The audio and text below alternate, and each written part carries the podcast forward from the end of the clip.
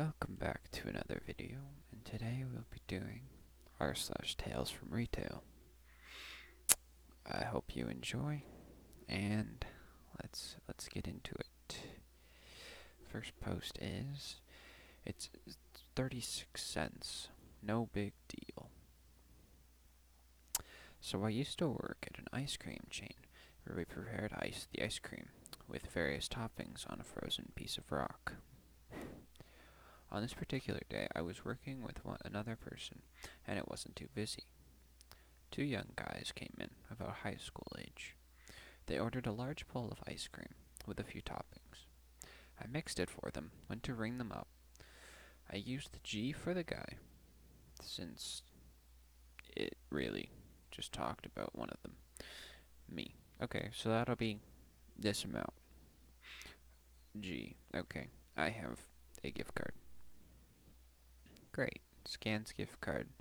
You owe another 36 cents after the gift gift card. At this point, they both look at each other and shrug sadly. Oh, I'm sorry. I don't have any money with me. Never mind. Oh, hey, it's cool.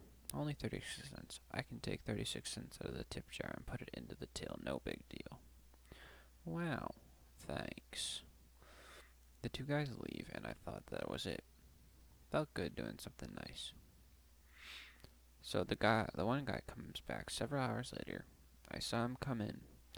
I went to the register to meet him. Oh, hey. You're back. Did you need anything else? Before I finished, and without looking at me or saying a word, he dropped a $20 bill into the jar, immediately turned and left. I was so shocked I just stared after him and walked until he walked out the door. Pretty cool. He was a pretty cool guy. Damn, this is one of the first ones I've ever read that are actually nice. But that guy, salute to you, because that guy's really nice. And most people would have just said, I don't care. Thank you for the 36 cents that was taken off. But he was really nice. So, anyway, it's next post.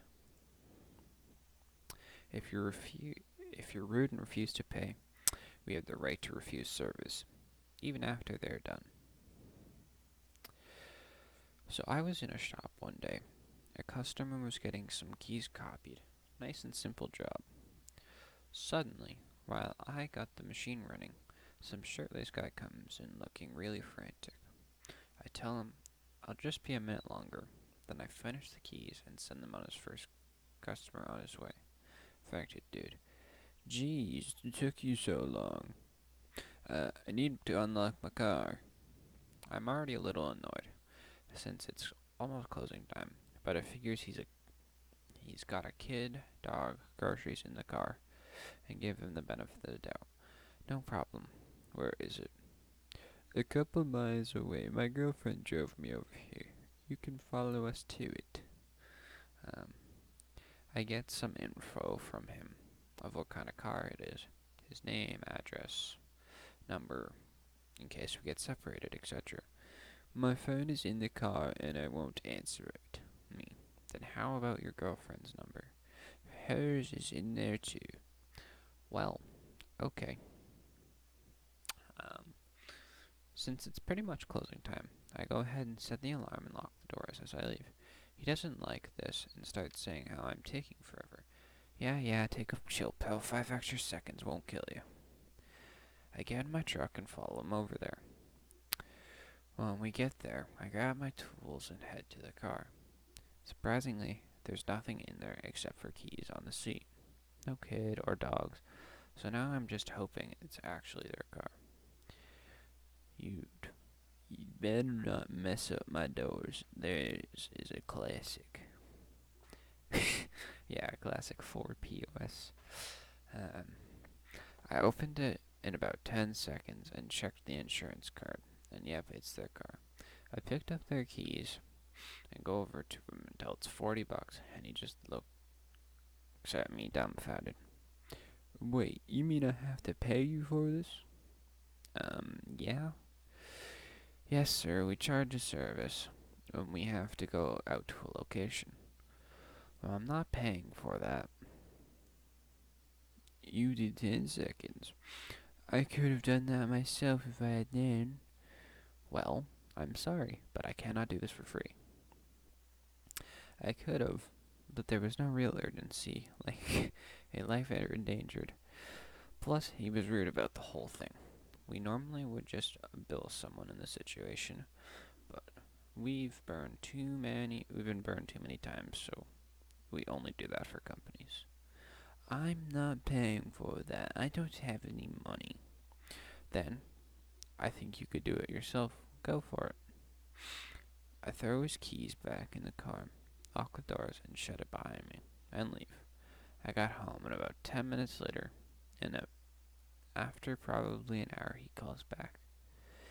I can't get it open. Come back and open my car again. Me. I can go out again, but I'll have to charge you for two service calls. If you a-hole, I'm not paying you 80 bucks. Then you can call another locksmith nearby. I'm sure he'd be help, happy to help you. Click. I didn't tell him, but they charge a hundred dollars to unlock cars. Never heard from him again. Well then, that's that's something else, man. I I don't know what to tell you. Bruh. Imagine being that rude to someone after they just helped you. I don't understand people. I never will. People are insane, and people need to learn that if they get their way, be nice and you might you might get off the hook. And if you have to pay some money, oh no. It's just the thing you have to do. Deal with it. Oh my god. Next post.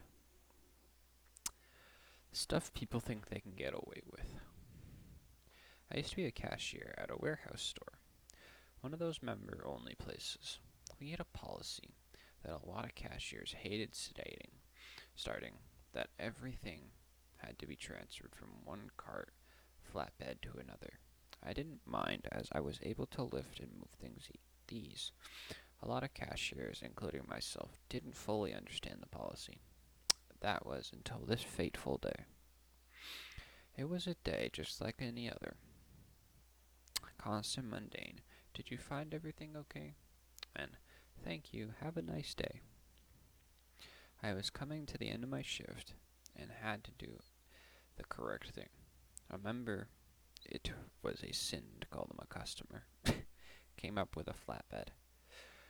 He had a few small items and one box of 32 ounce styrofoam cups. I see this and think to myself, if it was something heavier, I wouldn't transfer it. I put it all of his little items on the belt and then go back to get a flatbed, as we only keep an empty cart at our register.